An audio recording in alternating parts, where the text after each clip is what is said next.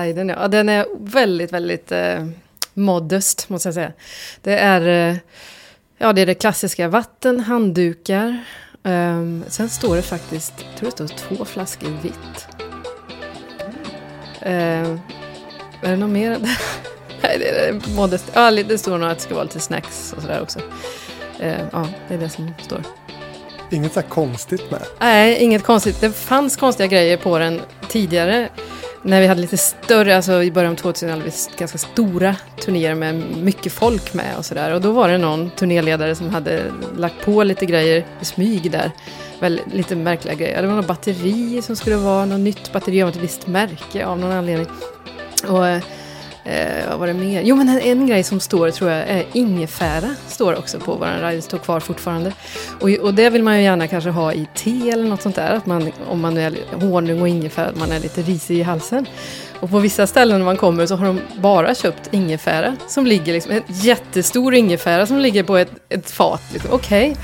ja vad ska göra med den här. Men det är lite gulligt ändå att de liksom, har varit iväg och hittat, det finns ju överallt, men ändå bara en ingefära. Inget tevatten eller någonting.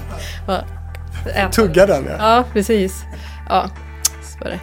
Ja, det är ju ganska modest ändå. Det är inga liksom hundvalpar och sådär som Mariah Carey vill ha. Nej, det är inga sådana excesser. Men funderar på kanske ska lägga till det. Det hade varit mysigt. Alltså jag är allergisk mot pälsdjur så det, det är väl ingen bra idé i och för sig. Men Annika, då kör vi Hitfabriken från Södermalm den här veckan. Ja.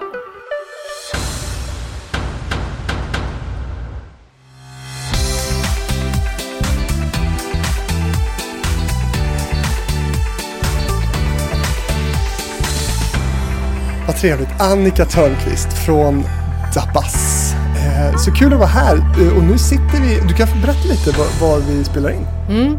Vi sitter på Nytorgsgatan eh, Södermalms hjärta, tycker jag då. Men eh, i min och min mans studio som vi har här nere i en källare.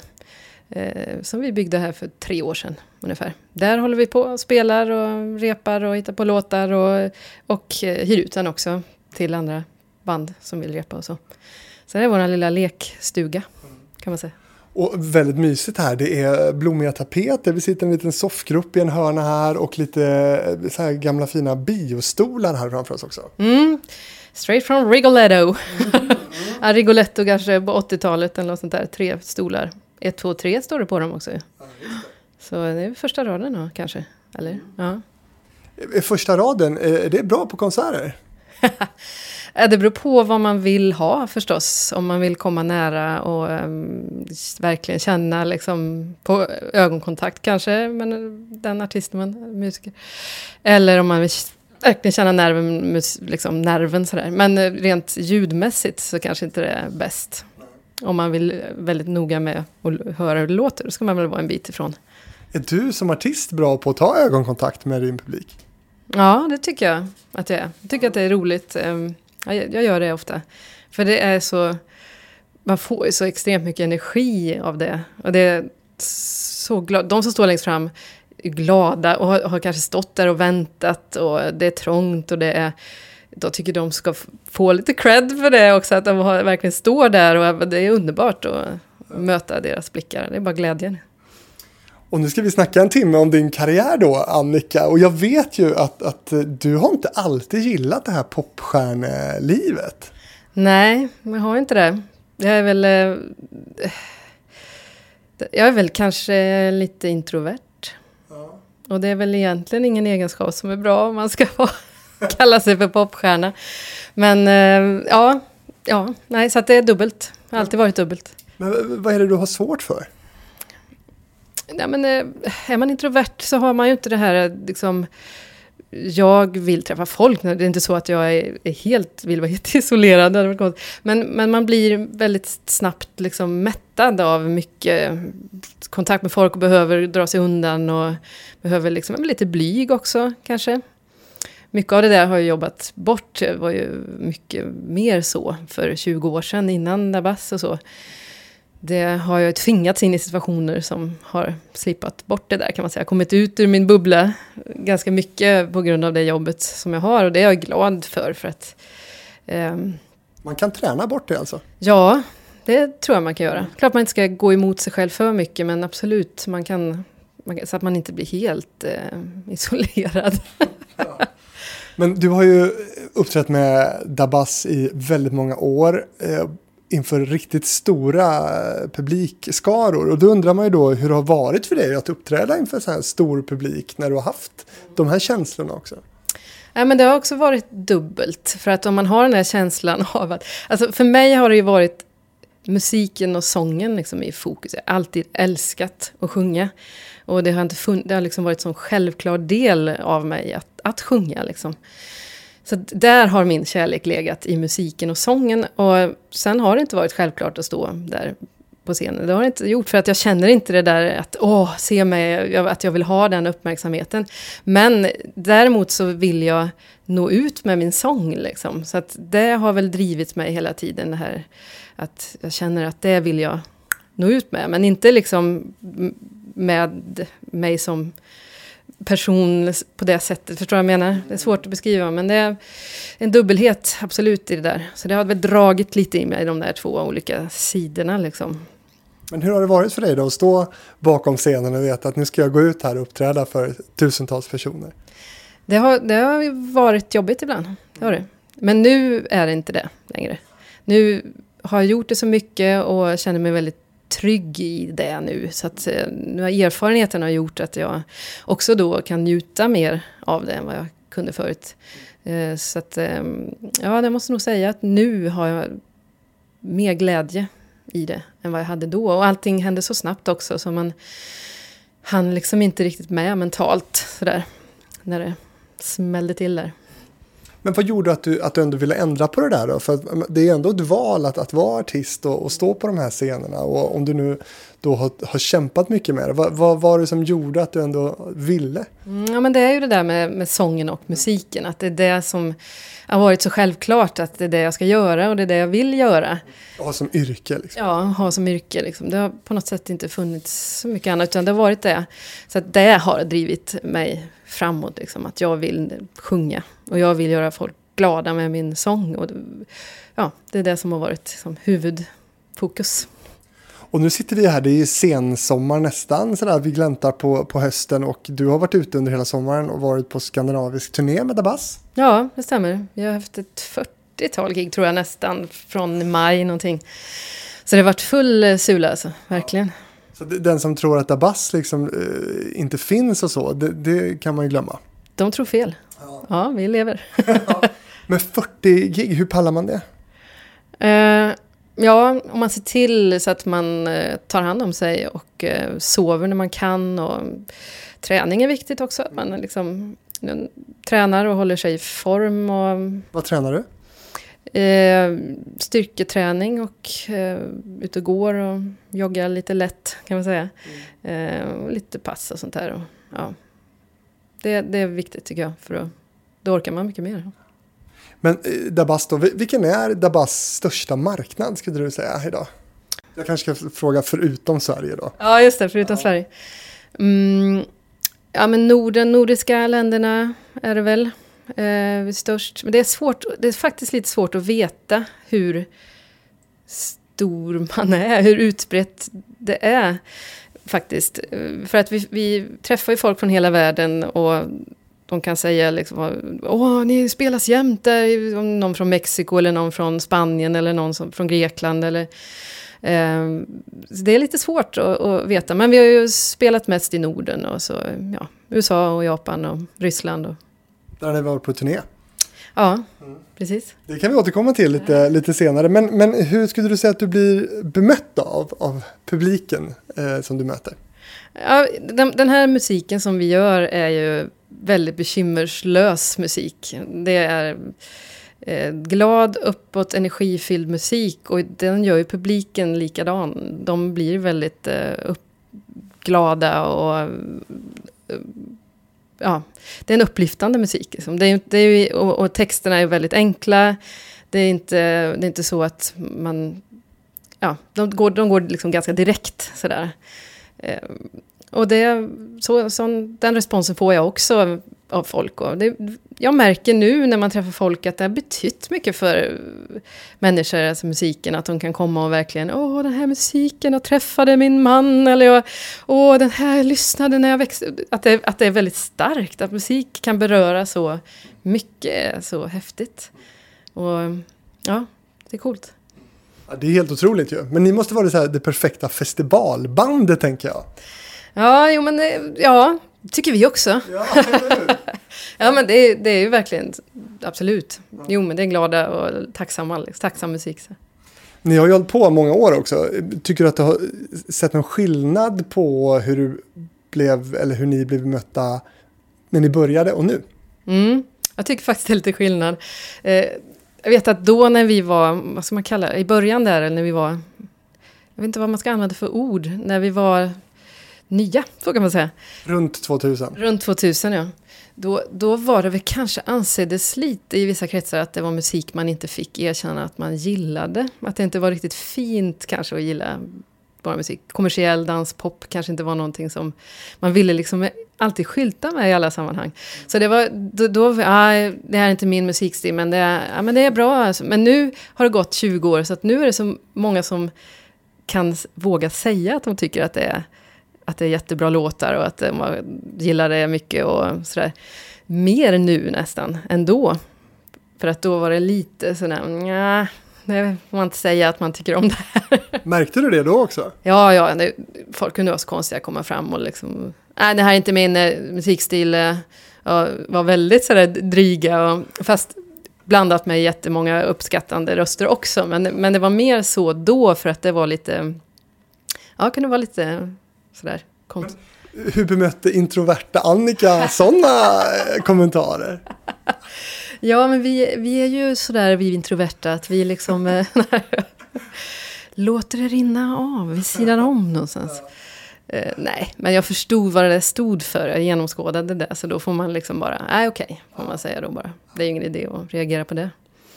Och eh, Dabas har jag ju avannonserat i, i radio hundratals gånger. För i radio har ni ju alltid varit ganska stora. Väl? Ni är väl radiovänlig musik? Ja, vi spelade så sjukt mycket där. Speciellt början på 2000. Så spelades vi jättemycket. Ja. Mm. Och mitt första minne av, av dig och Dabas, det måste nog vara eh, din röst. Alltså. Den är så himla klar på något sätt. Alltså det, det, har du säkert fått höra många gånger. Men är du rösttränad på något sätt? Eller hur, hur hittade du din röst? Ja, jag är autodidakt. Eller jag har inte gått någon musiklinje eller någon musik, musikskola gick jag. Tog några lite sånglektioner, men det var klassisk sång då. Ehm, men jag är uppvuxen i ett musikaliskt hem då. Så min mamma var kantor i Svenska kyrkan och pappa spelade gitarr och sjöng och sådär. Vi sjöng i familjen. Så att jag började sjunga från att jag föddes, höll jag på att säga. Eh, tillsammans med min familj och är kyrklig uppväxt då också. Så att jag sjöng mycket i kyrkan från väldigt tidig ålder. Så att det är väl ingenting som jag har letat efter med röst sådär. Utan jag har bara sjungit hela livet i, i, i olika sammanhang. Och, så att, eh, ja, nej, så här blev den.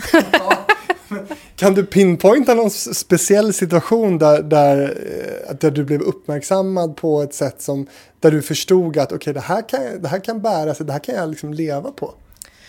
Mm. Ja, jag måste tänka här. Mm. Jag, hade, jag och min bror hade ett band tillsammans. Eh, där vi skrev musiken tillsammans också. Och då var vi ute och spelade mycket runt om i kyrkor då. Det var ett, ett kristet band här. Mm. Um, och, och, då fick jag mycket uppmärksamhet eh, för, för rösten och sådär. Och sen så fick jag något körjobb. Eh, och då var jag utanför kyrkan i den profana musik i Karlstad. När jag plötsligt kom utanför kyrkan. Mm. Det var väl då som jag förstod mer att, att jag kunde... Då började jag få lite jobb. Alltså körjobb först.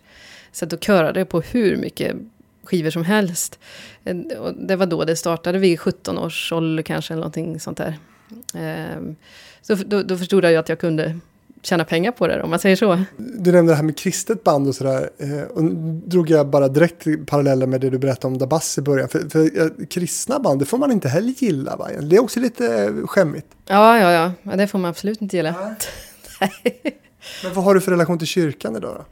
Eh, jag gick ur den kyrkan som jag var, jag var det är frikyrkouppväxt då, och där kände jag mig inte hemma. Så jag gick ur ganska tidigt, eh, eller sent tonår kanske jag först tog klivet ur och kände att det var inte mitt sammanhang. Pingstkyrkan eller? Ja, precis. Um, och det var inget, jag har aldrig haft några religiösa grubblerier faktiskt. Jag har mer filosofiska grubblerier och politiska grubblerier, men inte så mycket religiösa. Jag känner mig liksom ändå ganska, jag har väl någon slags tro liksom kvar som är svår att definiera. Men jag kände, det finns ingen liksom konflikt i mig där. Faktiskt. Det är många som har, som har växt upp i kyrkan och som har brutit med det och som har väldigt, väldigt mycket grubblerier och skuld och skam och sånt där. Men jag känner, jag har ingenting sånt. Jag vet inte om det beror på att mina föräldrar var väldigt liberala och lät mig göra de satte ingen press liksom på mig där, utan de lät mig göra som jag ville när jag blev äldre. Då. Mm. och Svenska kyrkan besöker jag ibland med en, en kyrkokör faktiskt, mm. för att få sjunga lite klassisk musik. Där är jag bara en, en del i, i ett sammanhang, vilket jag tycker kan vara skönt att sjunga Mozart och Bach och, och läsa noter och sådär. Hur anonym är du i ett sånt eh, sammanhang? Vet folk vem du är? Nej, det tar tid. Det tog tid innan. Jag brukar tänka på det faktiskt ibland. Hade det varit vilken annan artist som helst. Jag, det är inte så många som känner igen mig med ansiktet, utan det är låtarna och sådär. Vi har ju varit ganska anonyma och inte synts så mycket. I, så det var ingen som kände igen mig när jag började där och jag säger ju ingenting heller. Eh, det tar ju ett tag innan de börjar liksom fråga vad gör du då? Och, så, och då tycker de ju det är hur häftigt som helst mm. att jag jobbar med det. Och vill ha tusen frågor om det. Mm. Och så tänker jag vilken annan artist som helst som överhuvudtaget skulle vara med i en kyrkokör, vilket många inte skulle vara, skulle ju folk veta det direkt. De skulle gå in och bara hej, här är jag! Men så där vet jag att jag är annorlunda på det sättet. Och ingen, ingen, liksom, inget artistämne på det viset, eller popartist på det sättet. Men det kanske är skönt att inte vara Carola liksom? Ja, jag är ju inte det, så jag kan ju inte liksom vara något mer än det jag är. Liksom. Jag är ju sån här bara. Och för mig har det ju varit skönt. att Jag njuter på scen, tycker att det är jättekul att sjunga och man får en härlig känsla liksom, om man når ut med sin sång. Och, och sen kan man gå runt och vara anonym och det passar mig bra. Men, och du har inte känt att, att, ehm, att du med den här anonymiteten kanske inte får den bekräftelse eller erkännande som du borde få? Ja, jo, det, så är det. Absolut. När känner du det då? Um, nej, nej, men det är klart att hade jag varit mer utåt så hade jag väl uppmärksammats mer. Mm. Men eh, jag vill ju inte det. Mm. Har du funderat på ett artistnamn? Annick. Annick ja. nej, det har jag faktiskt aldrig gjort. Nej. nej. Och sen så träffade du då Per och, och Pierre. Eh, och sen blev ni eh, Dabas, men du uppträdde ju som sagt eh, även innan Dabas då. Jag, jag, undrar då, vi ska inte gå tillbaka så jättelångt innan Dabas tänker jag, men vad är det största du gjort sen du eh, gick in i Dabas-projektet? Vad är det största som du har upplevt? Får jag gissa? Det var när ni fick namnge en av Karlstads stadsbussar 2011. ja, det måste ha varit vår eh, liksom, high point. Eh, vad tänker du nu? Alltså konsertupplevelse, eller sen bandet bildades? Eller att ni har toppat svenska singellistan. Mm. Okej, okay, jag fattar. Melodifestivalen. Ja. Jag, jag, tror att den häftigaste känslan måste ändå varit när vi hörde oss på radion första gången. Och satt vi i en bil tillsammans och hörde Du Want Me var det då, ja. På radion. Och det, det just det ögonblicket var, alltså den känslan var så fantastisk. Alltså. Och vi skrek rakt ut i bilen, kommer jag ihåg. För då förstod man att nu har vi liksom verkligen, nu har vi nått ut. Den var, det var, ja, det kan jag nog ta ut, plocka ut som ett fantastiskt ögonblick. Mm. Det är ganska vanligt tror jag, att, just artister kommer ihåg den här första gången man hördes på radio. Mm, ja, men det är för att sen när det väl har liksom brutit igenom där då, då, då går det på i ett sånt himla tempo. Liksom. När man väl bryter igenom den där som är så svår att bryta igenom så går det så otroligt snabbt. Eller efter vi hade gjort det så var det bara pang så, så var det hur mycket som helst. Att man nästan inte hinner liksom, eh, reflektera över allting. Men just det där är någonting som man var så väldigt påtagligt. När man verkligen hade liksom, lyckats komma igenom bruset. Och jag hade inte tänkt att vi skulle prata så mycket om, om Fredrik Reinfeldt. Däremot så, så tänkte jag på det här du berättade om att det var lite fult och gillade Bass från början och sådär. Betydde Fredriks erkännande av er någonting för, för den eh, biten, att, att fler vågade erkänna att man gillade Bass? Nej, snarare tvärtom, eller säga. Eh, Även det är så komiskt, och det tror jag är, jag har analyserat detta, för jag tycker det är väldigt roligt. Eh, det var lite jobbigt nästan då ett tag, för det, var, det frågades om det precis hela tiden. Det tror jag beror på vår anonymitet, att de hade inte så mycket på oss. Vi spelade så mycket som helst, men de hade ingenting på oss, för vi var ju liksom det gick inte att greppa. Vad har de gör? Vart är de? Vad gör de? Hur ser de ut? Liksom. Och Karlstad kommer de från också. Ja, det också. Ehm, så att när Reinfeldt sa detta, han sa ju i andra band också, det struntar de ju i media. Men när han sa det här så blev det som att han blev Dabas ansikte. Då fick de äntligen någon som liksom, förstår vad jag menar? Det är min teori. Då blev det så stort för att nu vet, nu vet vi äntligen vad... Och det var, vi hade ju ingen... Då, hade, då var det lite jobbigt över, då hade vi ingen makt över. Liksom. Har du pratat med Fredrik om det här? Ja, det har jag. Vi, träffades, vi har träffats några gånger faktiskt. Eh, inte för, för inte så jättelänge sedan, när han klev av där som statsminister, träffades vi på Bingolotto, hade ett program där han var med och vi skulle uppträda då. Det var ju en tanke bakom det förstås. Och då snackade vi lite extra mycket i kulisserna där. Vi, och försökte liksom, vad var det här? Och han kände att, ah, ett tag kände jag måste vara tvungen att ligga lågt med det där, för jag tyckte så synd om er. Så. ja, ni skulle hela tiden behöva svara på det där. Ah, så äh, vi skrattade lite åt det där. Och, eh, ja, han tyckte också att det var helt otroligt att det blev så stor grej av det. Men ni har bra kontakt verkar det som. Nej, vi har ingen kontakt alls. men, äh, men jag har haft en stående inbjudan till äh, Rosenbad faktiskt. Men jag har aldrig gått upp dit. Då när han, jobb, då när han jobbar där. Varför inte? Kom upp på kanelkringla. Nej, nej, det, räcker väl med det som... Och inga spelningar på Moderaternas fester eller så? Nej, det hade vi inte tackat nej till kan jag säga. Men vi vill ju inte, alltså det var ju det också, det blev, plötsligt blev det liksom politiskt. Det var ju inte meningen heller. Att det skulle bli så. Men nu skrattar jag åt det. Jag tyckte det var lite jobbigt ett tag. För att det blev så mycket. Men det var ju en rätt kul grej. Han fick en hälsning faktiskt när jag, vi gifte oss, jag och min man. Så, så var det en kompis som hade ordnat en... Hon hade ingen kontakt med reger, liksom, vad heter det? regeringen, Rosenbad överhuvudtaget.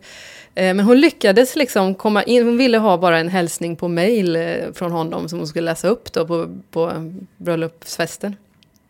Hon tog sig in då hela vägen där till någon som som frågade Reinfeldt, jag ska fråga honom, han vill nog gärna lämna en hälsning. Ja, då, då spelade hon in honom. Han sa, ja, jag vill hälsa och gratta så mycket. Och, mm. Låt nu Annika få tid med musiken också. så det där spelade vi. hade ju då gäster från andra länder och så. Från USA hade vi några gäster och så. Där. Så när han kom upp där på storbilds-tvn och eh, framförde sin hälsning, alla bara skrek ju. Liksom. och så, så undrar de, vem, who's that? Så säger well that's the prime minister, sa de. Och de bara, what? Vad stort! Ja, det var stort. Har du röstat på Fredrik Reinfeldt? Det var en personlig fråga. Mm, nej, det var jag inte. Nej, nej. Men du var politiskt intresserad sa du? Ja, det är jag. Mm. Men det är ingen bana för dig karriärmässigt framöver? Nej.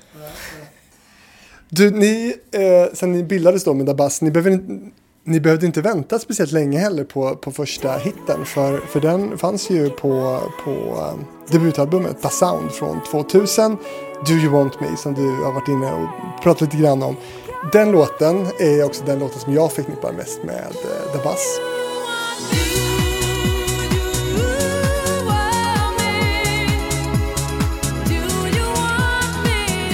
Vad betyder den för dig?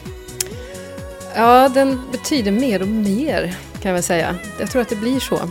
Att, jag tycker att det är en fantastiskt bra poplåt, måste jag säga. Har du alltid tyckt det? Ja, det tyckte jag från första gången jag hörde den. det är Per som har skrivit den då.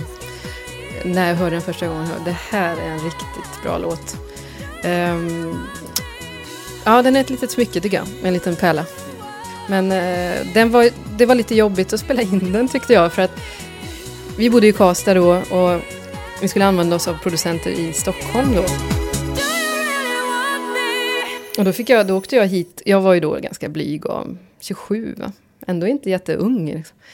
Kom hit till Stockholm till några producenter här och skulle jobba i studion och de var så hårda mot mig. Stenhårda var de.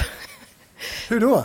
Nej men de, eh, alltså röstmässigt, de lyssnade, nej det här går de var väldigt tuffare. Så att jag fick sjunga om och om och om och om och om. Jag vet inte hur många gånger och svetten rann och jag ville åka hem till Karlstad.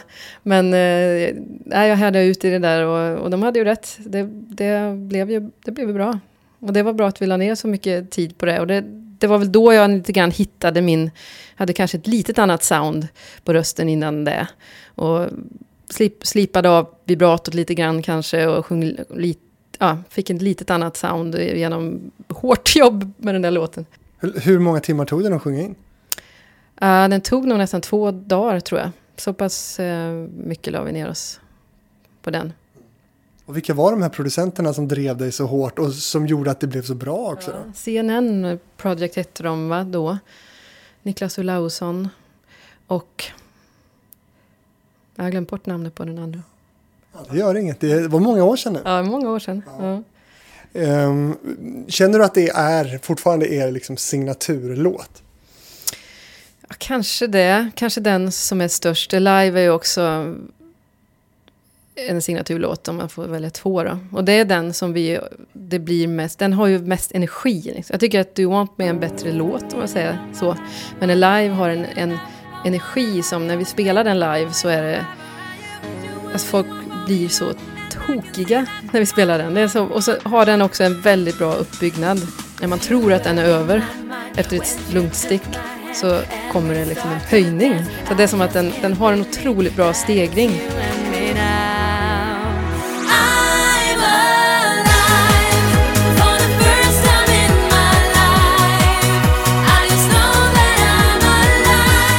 Som gör att folk bara, ah, bara lyfter på slutet där och då blir det eufori och alltid allsång Andra albumet då, Wanna Be With Me, som ni släppte två år efter debuten, gick ju också jättebra. Och då brukar man ju prata om det här liksom tuffa uppföljaralbumet. Men, men det funkade.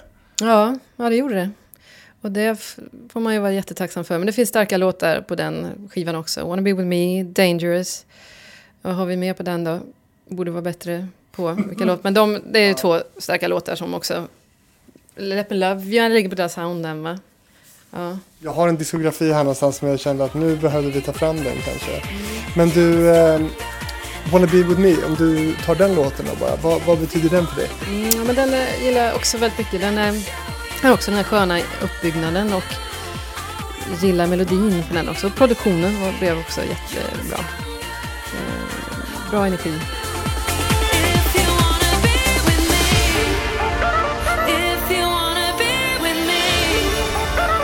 Nej, men faktum är att efter You Want Me så tror jag att jag hittade lite grann eh, mitt, ett sound som jag sen kunde liksom föra vidare på. Det där hårda jobbet var tvungen att göras för att sen... Men visst, vi jobbade hårt. Jag har ju lättare nu, vi, vi spelar in låtar fortfarande och nu kan jag mycket snabbare hitta in liksom i... Eh, för ibland när man står i studio kan det vara svårt att hitta en känsla. Liksom. Det är viktigt att få fram känslan i rösten. Och du är ju inte röstskolad sa du, eh, men när ni gör stora turnéer, alltså, det måste vara, de här låtarna de är ju inte lätta att sjunga. Nej, nej de är väldigt krävande. Mm. Ja. Hur, hur fixar din röst det? Alltså min, jag har världens sämsta röst, jag skulle inte kunna sjunga en refräng en gång utan att bli hes. ja, det har varit, jag har haft problem med omgångar faktiskt, men det har varit för att jag har tagit i för mycket. Jag har lärt mig att liksom, um, hushålla på något sätt och ändå ha ett tryck. Alltså att jag, jag hittar tekniken också med åren. Um, Diafragman pratar man alltid om, är det den? Nej, det är inte så mycket diafragma, det vet jag inte. Alltså. Jag vet inte om jag har hittat det. Nej, men jag, man lär sig alltså teknikmässigt att eh, inte sjunga så mycket från halsen, liksom, utan mera ha, jag vet inte hur jag ska beskriva det, men men eh, att man sparar lite grann. Liksom. Jag, jag, sparar kanske lite i början och sen som jag känner, det känns jättebra, då kan jag öka liksom, mer och mer. Hellre det än att gå ut jättehårt och sen känna hur man, nej. Men jag tycker, efter en sommarturné så är det oftast bättre och bättre. Ju mer jag spelar, ju mer jag sjunger desto bättre blir rösten och desto starkare blir rösten. Det är liksom en muskel som, som måste tränas och hållas igång. Och det brukar bli så i början kanske man är lite, och sen så ju mer man sjunger desto mer värms man upp. Och, så mot slutet, slutet av sommaren då, då, ska, då man ska spela in en mm. skiva. Men att, att, eh, som du då som har som yrke att vara sångerska, eh, att få problem med rösten. Eh, hur blir det för dig? Ja, det är lätt att bli nojig, att man känner efter och sådär. Nej, nu... Nej, jag känner någonting här. Eh, men man får bara mentalt försöka och... Ja, det handlar mycket om det mentala, att man får försöka och slappna av. Kommer det en förkylning så gör det ju det, vad ska man göra åt det? Det finns ingenting att göra. Ingefära. Ja, just det, då kommer ingefäran fram. Uh, nej, det är inte så mycket att göra. Man får se till, eh, återigen, att ta hand om sig så mycket man kan liksom, när man är ute. Ja, men hur nojig är du då? Har du, går du runt med handsprit och handskar? Och, eller vad, hur nojig är du? Nej, jag är inte nojig. Däremot så kan jag bli lite, jag är ju allergisk mot damm. Så att om jag kommer in i ett hotellrum där det är helt enkelt smatta kan jag bli lite sådär, oh, har ni något utan? För då kan jag känna som att det liksom, och det kanske är psykiskt, vet jag inte, men jag har en dammallergi. Så att klart, då kan man väl bli lite... Men annars så försöker jag att hålla mig cool. Men det är ju så att är man är trött i kroppen, då är man ju trött i rösten också. Så det där hänger ju ihop. Så in, inga liksom sena fester, ingenting sånt om man ska hålla. Utan då får man bara, nej, jag får vara tråkig och gå och lägga mig. Men alkohol går bra tydligen? Ja, det går bra. Mm. I lagom mängd. Du på hotell förresten, du som har säkert bott jättemycket på hotell. Eh, jag har hört en kompis till mig som berättar att man ska alltid be om att få byta rum. Varför det? Ja, men då får man alltid något bättre. Ja, jag brukar faktiskt ofta göra det också. Eh, man märker när man är ute, man blir ju mer och mer kräsen på vad man behöver i ett rum. Liksom. Ingen heltäckningsmatta. Och ja, Gärna fönster, inte mot gatan om det är, man spelar på någon fest, stadsfestival eller så. Då vill man ju ha ett rum, lite sådana grejer. Att man får sova liksom. Så man blir mer och mer, man vet exakt vad man vill helst ha. Diva. Vilken diva va? Ja, jag brukar möblera om också. Eh, sen då 2003, då tänkte ni att ni skulle ställa er på Sveriges största tv-scen. Var det självklart för er med Melodifestivalen? Nej, det var inte det. Vi drog åt olika håll kan jag säga. Vilket håll drog du åt? Ja, gissa. Du vill inte? Jag vill inte, nej. Eh, för långt från kyrkan? Ja, vart är prästen undrar jag. Nej, men eh, jag... Ehm, vi fick ju då låtar, det var inte vår egen låt, som vi, vi fick ett gäng låtar som vi skulle få välja mellan och ville väldigt gärna ha med. Och jag tyckte inte att någon låt var tillräckligt bra. Det var det som var mitt argument. Jag tyckte inte det var tillräckligt bra. Så att de hade uppvaktat er då kanske flera år med, med låtar som de ville att ni skulle sjunga? Ja, precis. Eh, och så vi drog lite olika. Det var någon som ville väldigt gärna att vi skulle vara med och någon som var, ah, ja, jag vet inte. Och så jag som, nej, jag tycker inte att det måste vara en bättre. Så att jag var nog lite sådär. Mm. Och ni hade ingen egen låt som ni, ni hade kunnat plocka in? Nej, vi hade ingen som vi tyckte passade in. Men så här i efterhand så var det väl ändå bra. För att sen släppte vi live och då sa det pang med den. Det hände ju ingenting med den låten som vi uppträdde med där, Step Look Listen. Som heter. Det var en bra låt, absolut. Men jag tyckte väl att, ja.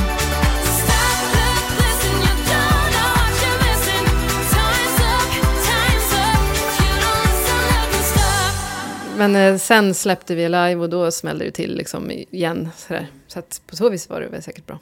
Vi kommer dit, men kan vi inte bara vila lite i Stopplocklisten? För jag gillar den jättemycket eh, och det, det, är absolut ingen, ingen dålig låt. Eh, vad var det du tyckte att den då saknade? Jag vet inte, jag tyckte den var lite hurtig kanske. Sådär.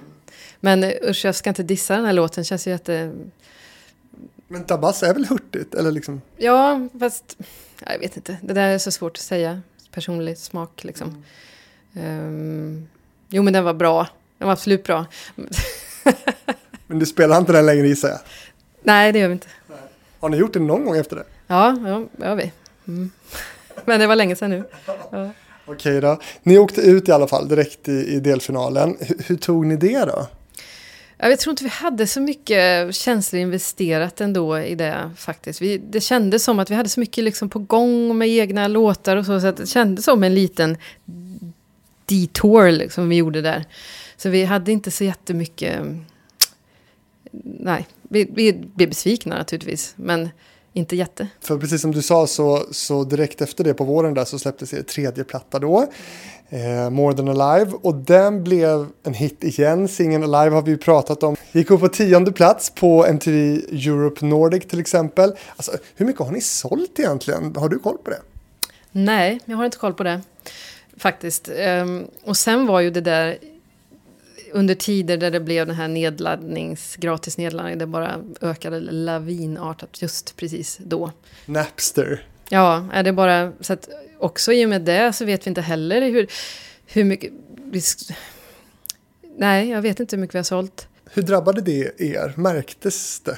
Det märktes väldigt tydligt, det kan man bara se med om man ska prata siffror då. Så om man tar Do You Want Me som låg som bäst femma på singellistan. Mm. Sålde platina.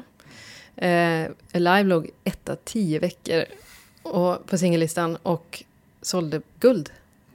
Och det här var bara några, tre år senare. Det säger ju någonting. Och idag finns det, idag är det en annan värld med eh, det digitala, Spotify till exempel. Hur, hur mycket får, får, du från Spotify på allt ni, ni, ni, ni spelas där? Ja, det tror jag det är 0,001 öre. ja. Pello. Men det är väl typ det? Ja, det är väl typ det. Mm. Hur känns det då? Nej, men man har nästan kopplat bort det. Att man kan tjäna pengar på det sättet. Utan det är... Man får tänka på spridningen och tänka på att eh, det når väldigt många fler och att man, eh, det är spelningar som gäller. Och, då, och, och nu känns det ändå okej okay på, något, på något sätt. Eller man har vant sig kanske, jag vet inte. Det är så mycket vi behöver prata om. Det, jag tycker att vi har bra tempo. Ja, det har vi. Och det passar ganska bra för ni var väldigt produktiva i Dabas. Eh, fjärde albumet släpptes 2004, femte albumet 2006. Alltså, otroligt vad ni spottade ur er. Ja, det gjorde vi. och det var ju så att vi, när vi inte var ute och spelade, så stod vi i studion. Så det var liksom hela tiden parallellt med spelningar så var det studiojobb. Så att, Levde du din dröm här? Ja, det måste jag ju säga att jag gjorde. Det var, alltså, det var fantastiskt resan, alla de här resorna man har gjort, att man har sett alla människor man träffat. Nu kan man ju då reflektera mer över det och hur underbart fantastiskt det är. Vi pratar ofta om det, jag och Per. Och går tillbaka mycket i gamla minnen. Tänk den det där grejen. Liksom. Ja, just det. Ja. men berätta om något sånt eh, häftigt minne. Ja, um, vi, vi fick ju en hit i New York, vilket är kul kanske du hade tänkt säga senare på mig. Ja, ja. Men Let Me Love You var, var ju en låt som låg på Da Sound, va? Vi, det fanns en, eller finns en producent som heter Hex Hector, eh, amerikansk producent som bodde i New York, som var väldigt het. Han producerade den här um, Mel C's I turn to you. Den producerade ju han jätte, jättebra. Och um, han fick av vårt skivbolag, de hade någon kontakt med honom skickade Let Me Love You till honom och han blev helt kär i den låten. Så att han fick vi höra att han la allt jobb som han hade på sitt bord åt sidan. Det var Britney Spears och det var det möjliga han skulle göra. Han la det åt sidan och så började jobba med Let Me Love You direkt.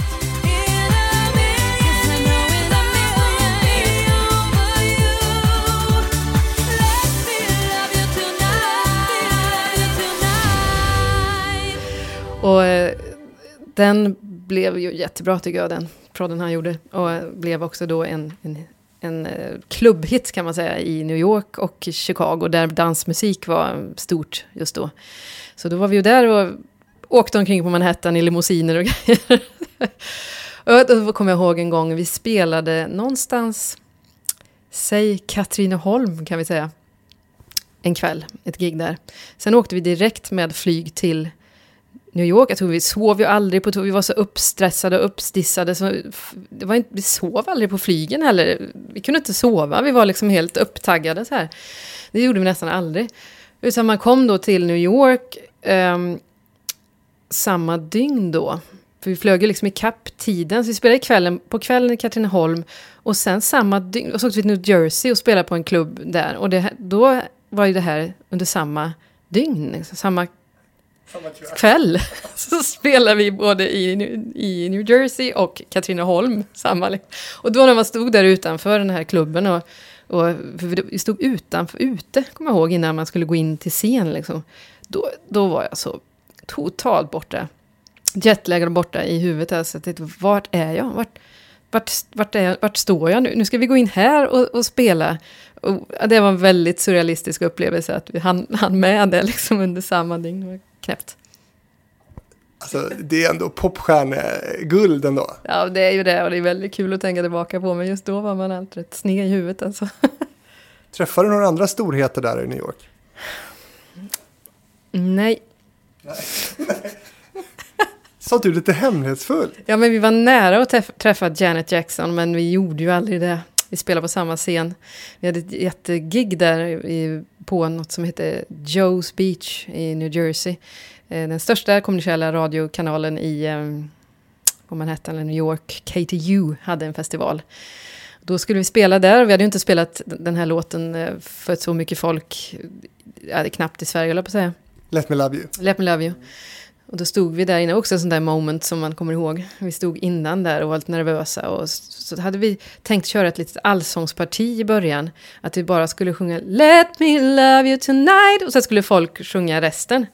Och så visste vi inte om vi skulle våga det. Tänk om de inte kan, kan de låten här nu då? Vi stod där och tvekade in i det sista. Ska vi våga? Ja, vi gör det! Och så sprang vi in och så sjöng jag den dit. Och folk sjöng med, det var 40 000 eller någonting där. Enorm amfiteater på den här stranden. Sjöng med som bara den. Och håret stod rakt upp på armarna. Det var en jättehäftig upplevelse. Här står vi här i New Jersey. Och så lite senare spelade Janet Jackson. Det hade varit kul att träffa henne, men icke. Och sen åkte ni tillbaka till typ Örebro. Sen åkte vi till Örebro. Ja, men det var typ så. Och vi tackade inte nej till någonting heller. Tackade inte nej till någonting. Vi gjorde alla gig. Jag kollade på någon gammal turnéplan, visar min man jag har kvar. Han, han tittade på det där och hakan åkte ner. Det var verkligen så. Kil, New York, Tokyo, Örebro. Det var det så. Vi åkte runt jorden på en helg också, kommer jag ihåg. Spelade i New York på fredagen, åkte över till Tokyo, åkte jorden runt och åkte till Tokyo och spelade på. Det var också surrealistiskt. Ja. Men gud, ja. Så kunde det vara. Ja. Mm. Men hur mådde du då? Eh, jag mådde inte helt bra hela tiden. Nej. Det förstår jag. Ja. Speciellt eftersom jag också hade mina min blyghet. Alltså när vi var i New York och man ska spela den här KTU till exempel, vi gjorde en intervju där, du vet de är så snabba så att... Uh, well, we have the buzz here and you know, welcome to New York. What are you gonna do? What do you think about New York? What are you gonna do next? Uh, uh, well, och jag som är lite eftertänksam och ska försöka få fram någonting snabbt. Så. well, yeah, well that's all from the bus. Det var, det var hemskt.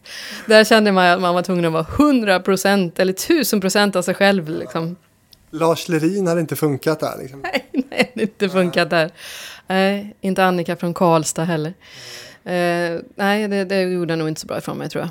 Men har du känt dig som så här, när du står där i New York och gör har du känt dig verkligen som så här, som ett ufo, som en utbörning bara? Ja, ja det har jag gjort. Jag har känt att nej, men det här, åh, jag har inte det som krävs. Och, även utseendemässigt och sånt där också. Man har haft massa jobbigt, liksom, att man inte är snygg nog. Mycket sånt också. Och när vi var i Japan var det ju också att man kände från skivbolag var mycket sådär, vad ska du ha på, ja du måste gå ner i vikt och det var mycket, mycket sånt från skivbolagen. De kunde ringa liksom, you have to lose some weight.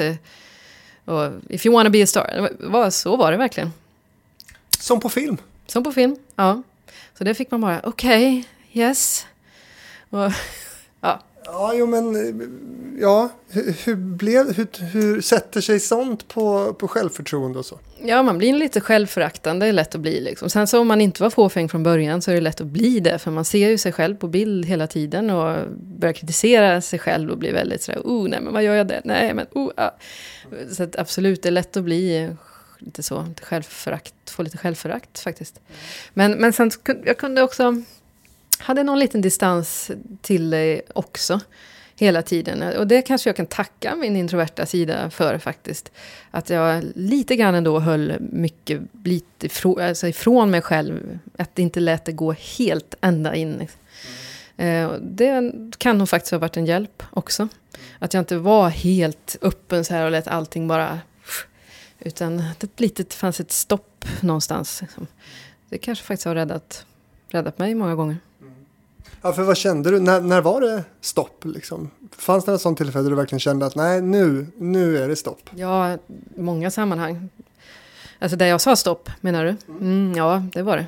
Jag, jag, kunde bli väldigt tydlig och det var mycket som jag inte ställde upp på också.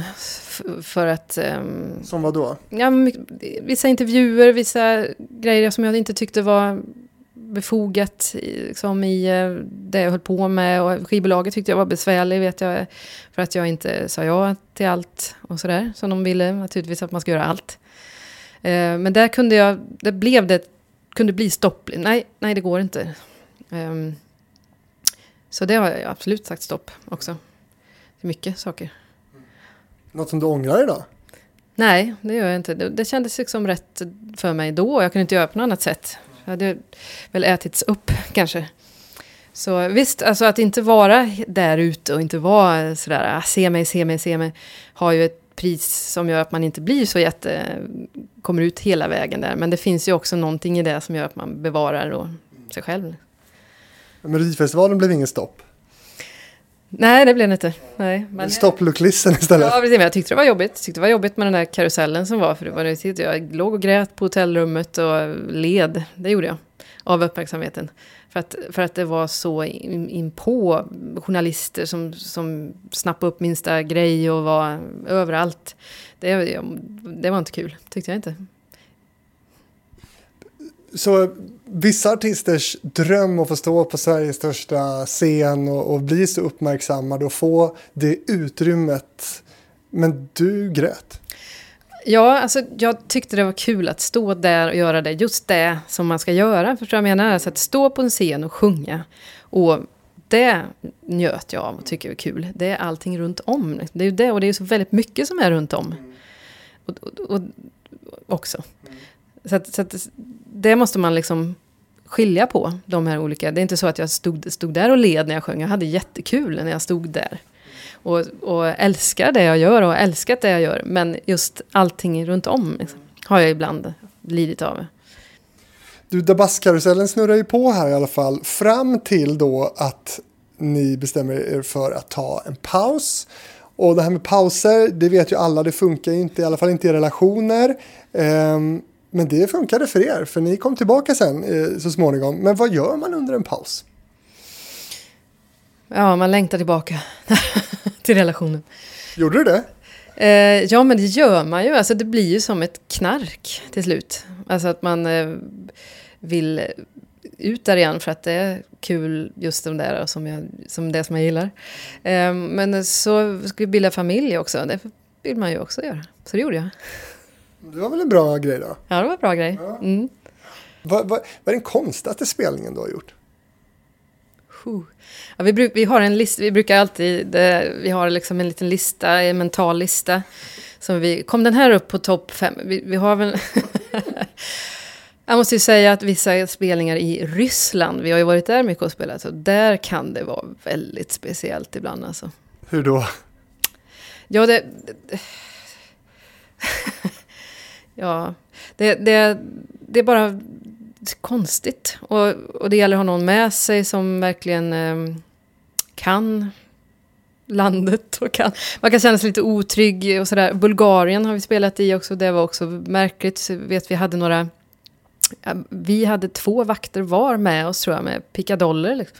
Så att vi var på någon restaurang och sen när man skulle gå upp på toa så då reste de sig också. De här, så man ville nästan lite finta med dem lite så här för de skulle hänga med på det. Och så skrattade vi lite åt det och sen så kände vi att det kanske inte var så kanske befogat. Det kanske inte är så kul det här ändå. Att det var lite läskigt. Så här. Du var inte van vid livvakter? Nej, det var jag inte. Men för den som sitter och lyssnar på det här, kan vi bli lite mer konkreta i vad det är som är så konstigt i Ryssland? För jag hängde inte med på det riktigt eh, nej, men allting är annorlunda. Och så spelar man kanske sådana rika ryssars fester. Liksom, där de har flugit in band som ska underhålla. Och det, där kan man, det kan vara stora amerikanska band och ja, snuskigt mycket pengar för en liten skara människor så att man nästan känner att det inte riktigt känns bra i mag magen. Att spela på de där ställena med typ bara 30-40 stycken som sitter fina middagar. Och, jag förstår du, man blir lite sådär... Eh, några sådana gig har, man, har vi ju gjort, och lite kasinon och sånt där. Vad kan man casha in på en sån kväll då? Ja, det är väl olika. Ja. Mellan tummen och pekfingret? Nej, jag vet, det, var, det här var så länge sedan så jag minns inte vad vi tjänade. Nu ljuger hon. Ja, Ja, men det är mycket pengar i alla fall. ja, alltså, ja då, det är okej. Mm. Men eh, för det där man gör talas om också svenska artister som, som flygs in till sådana här liksom, eh, eh, ja, ryssar eller, eller möjligen så här i, i Dubai, massa rika. Men det, det måste vara väldigt speciellt. Alltså hur funkar det egentligen? Alltså ni flygs med, med privatplan typ? Ja, ja, precis. Nej, det är speciellt. Vi spelade för några ryssar på en ö vid Sicilien någon gång. Där det, det var den här ryska dansaren, balettdansaren Baryshnikovs ö. Ja, han levde inte längre då, men eh, han ägde den, han hade köpt den ön. Där var han med Freddie Mercury, var ju hans eh, lover, så han var ju där med honom och hade kärleks, det var hans kärleksö. Där hade de beslutat sig för att ha några ryssar då, en fest som vi spelade på. Det var speciellt också. Och det var, eller vad heter hon? Murder on the dance floor. Heter hon? Alice, Sofia Alice, Alice Baxter var med, kommer jag ihåg också. Då stod jag och diggade. Och liten, liten scen så här. Ja, då blir det lite absurt och lite sådär. Men ja, Ja, det måste kännas lite eh, konstigt ja. ja. Är det den minsta scenen du har stått på? Ja, jag har stått på små scener. Jag har stått på, oj, oj, oj. Ja, Ja, jättesmå scener har jag stått på. Vilken är den minsta? Hur stor i diameter? eller vad? Minsta publiken eller minsta eh, utrymmet? Vi har nog spelat för två pers någon gång. När det har varit en, någon miss på något sätt. Som bara, någonting har blivit fel här. Det är bara två som ja, men vi får spela ändå för de två som är här. Och det gör man. Ja, det gör man. Ja, vi har gjort det i alla fall. För de som är där ska ju inte behöva lida. För, då får man spela för dem. Men två pers liksom. Det blir lite jobbigt för dem. Så känner sig lite uttittade. Men det, ja, show must go on. Lyxigt. Men idag är ni inte en trio, The Bass. Nej, nu är vi en duo. Varför då? Därför att vi hade lite olika viljor, lite olika saker och gled ifrån varandra efter allt, alla miljarder timmar som vi har spenderat tillsammans. Så kände vi att vi drog åt lite olika håll. Och, så då bröt vi upp och så startade Pierre då ett, ett annat band. Och det var, funkade bra. Man förstår ju verkligen, ni har ju hängt ihop så otroligt länge och mycket och sådär. Men va- va- var det mycket bråk liksom? Nej, ja det var väl lite bråkigt kanske innan vi blev en duo. För då var det lite olika viljor vi hade sådär. Eh, då kunde det vara lite tjafsigt och lite sådär. Så det var, väl, det var väldigt bra att vi gick åt olika håll. För att annars hade vi nog slitit på varandra alldeles för hårt. Ehm, Är allt sånt där uppklarat innan, så här, vem som äger vad och varumärket av Bass och sånt där? Hur, hur funkar det? mm, ja, jo men det, det, det var klart. Ja. 90-talsvågen som har sköljt över landet nu har ju ni varit med på en del. Ni har varit ute med Vi älskar 90-talet till exempel. Det var känslosamt har du sagt. Vad, vad är det som har varit så känslosamt med det? Ehm, har jag sagt det? Inte ett dugg faktiskt. Nej, jag skojar. Vad menar jag med det? Eh, nej, men det är väl eh, att möta publiken, för de är så... Just när är nostalgi, just när det är nostalgi så blir folk så... Jag vet inte vad det är. Det är någonting som pl- pl- kommer fram i nostalgi. Att man... eh, ja, jag vet inte hur jag ska beskriva det. Är du lika nostalgisk? När det gäller musik? Och Dabas nu när ni liksom är ute på en sån här turné som ser tillbaka. Liksom. Nej, det blir inte riktigt samma för mig. Men just att möta publiken är ju... Men inte, det blir inte nostalgiskt för mig eftersom vi i stort sett har hållit på hela tiden. och Sådär. Men du, jazzen måste vi prata om också. Du har ju släppt en, en uh, hel jazzplatta. Det var väl en tre år sedan nu som du släppte den. Ehm, jag lyssnade på den lite på vägen hit faktiskt och tyckte att det var jättehärligt musikaliskt eh, och också inte så här svårjazzigt utan ganska tillgänglig jazz. Förstår du hur jag menar? Mm, ja, jag förstår vad du menar. Det finns ett lite popinslag, det är ju lite crossover kan man väl säga. Ja. Det är inte renodlad jazz på det sättet. Några låtar kanske mer. Men det finns ju lite popinslag också. Ja. Lite souligt och sådär. Ja. Har Dabas-publiken hängt med på, på Jazz-Annika-resan? Nej, det har de nog inte riktigt. Jag tror inte det. Nej. Nej, det är nog två separata grejer. Men V- vad tänker du framöver med, med det här jazzprojektet? Är det det som egentligen ligger dig liksom närmast så hjärtat? Eller hur känner du? Ja, men i, I det här jazzskivan så skrev jag ju låtarna själva, själv.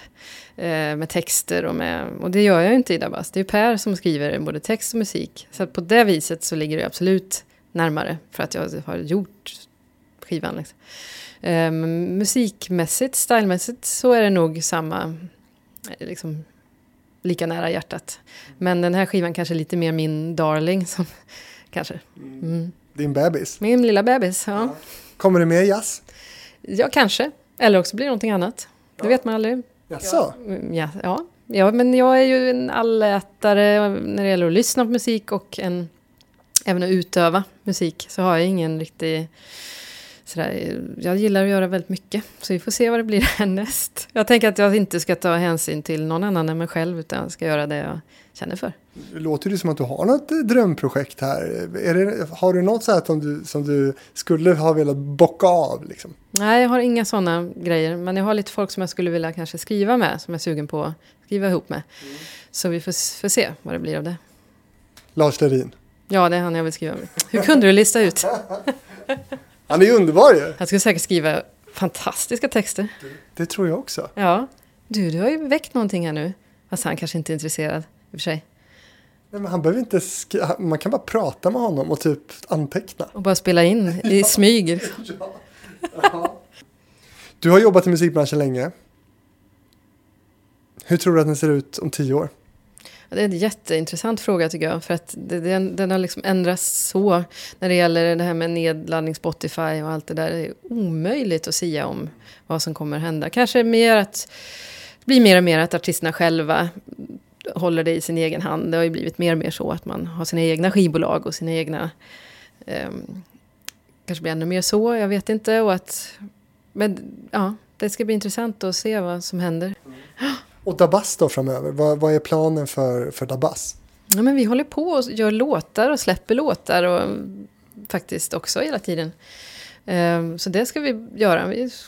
Det är jättekul. Och vi- har väldigt roligt tillsammans, jag och Per, vi, när vi håller på i studion. Och, och så länge vi tycker att det är, det är kul och inspirerande så, så gör vi det. Men Annika, tackar ni fortfarande ja till alla spelningar? Nej, vi gör inte det längre. Nej. Vad, vad vill ni spela någonstans? Vi skulle tycka det var jättekul att åka tillbaka till de här... Eh, vi skulle gärna åka till Japan igen. Det var ju så fantastiskt att vara där och spela. Eh, inte bara det att spela utan även uppleva liksom allting med Japan och maten. Det allra bästa jag någonsin har ätit har jag ätit där varenda gång vi har kommit dit. Eh, så det skulle vara väldigt kul att åka dit. Eller åka någon annanstans. Vi har lite förfrågningar i Spanien, Mexiko. Det har vi, där har vi inte varit. Det skulle vara kul att uh, åka dit. Mm. Men det är väl möjligt kanske? Ja, ja, det är absolut möjligt och lite på gång faktiskt. Berätta om det. Ja, men vi har en... eh, Det är ju det att man måste ha människor i de i länderna som jobbar som prom med promotorer, eller vad ska man säga, bokare. Eh, annars är det svårt. Alltså, att, som sagt, vi spelas över hela världen. Men det gäller bara att hitta de som kan tänka sig att jobba, förstår du vad jag menar, som kan boka spelningar och sådär. Det är svårt att göra det själv. Men jag har ju fått kontakt med en, eh, en eh, sydamerikan som har eh, Kanske vi kan få spelningar i Mexiko och eh, Brasilien är det tal på. Ja, vi får se. Ni vill ut i världen igen. Ja, det vill vi absolut. Ja, vi är alltid väldigt ressugna. Vi, vi spelade i Köpenhamn igår och så var vi på flygplatsen och så hörde vi någon ropa ut Gate till LA eller nej, San Francisco. Både jag och Per, åh, San Francisco! Och jag vill åka dit, vi drar. Vi båda väldigt sådär res, älskar att resa och ressugna hela tiden. Och just det där att med musik, att få åka iväg och spela i olika platser det är ju helt fantastiskt kul. Annika, vad kul! Nu har vi pratat en timme om din eh, karriär. Hur, hur var det här nu då? Ja, det gick fort, alltså. Det är så kul att prata om sig själv. Det är underbart. Ja, men det blir minnen som kommer tillbaka. Ja, det blir, det blir verkligen det. Ja, kul, jättekul. Du, är det någonting som jag borde ha frågat dig om som jag inte har frågat om? Ja, jag har ett A4-papper här faktiskt som... Nej, du har fått med precis allt faktiskt. De här 20 åren. Vi hade kunnat prata, prata, en timme till säkert, men det ska vi inte göra. Men du, det var jätteroligt att, att få prata med dig. Eh, du ska få fundera bara en kort liten sekund på vem du tycker att jag ska träffa i Hitfabriken. Kan vara känd eller okänd person som jobbar med musik.